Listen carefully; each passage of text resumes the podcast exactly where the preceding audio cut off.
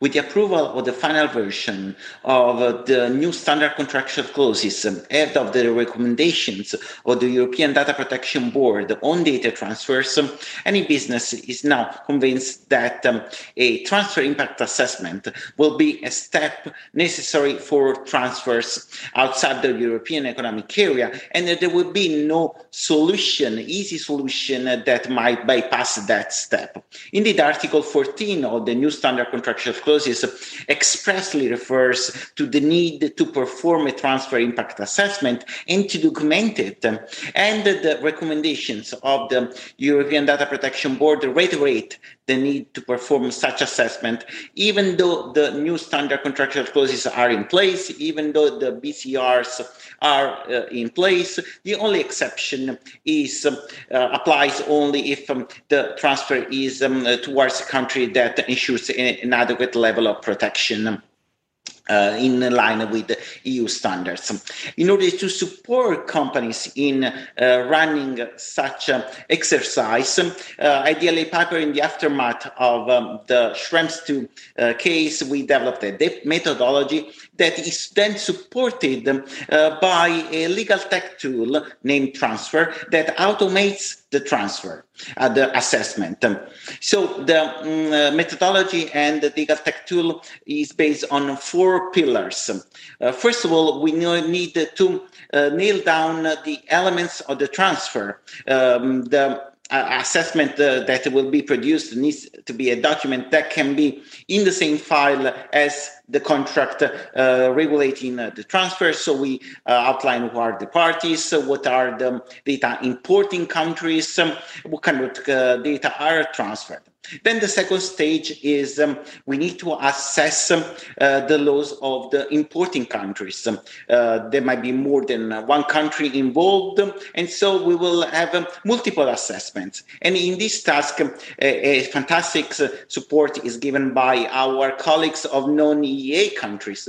Uh, with DLA Piper, we can cover basically any country worldwide uh, together with uh, also our best friend law firms. And so we produce for our clients an annex covering the laws and the practices of the data importing country, together with a scoring tool uh, identifying how uh, wide is um, the divergence uh, from uh, the GDPR. The third element is to assess what kind of supplementary measures have been adopted they can be contractual, can be organizational, they can be technical. But also on this task, we support our clients uh, because we provided them.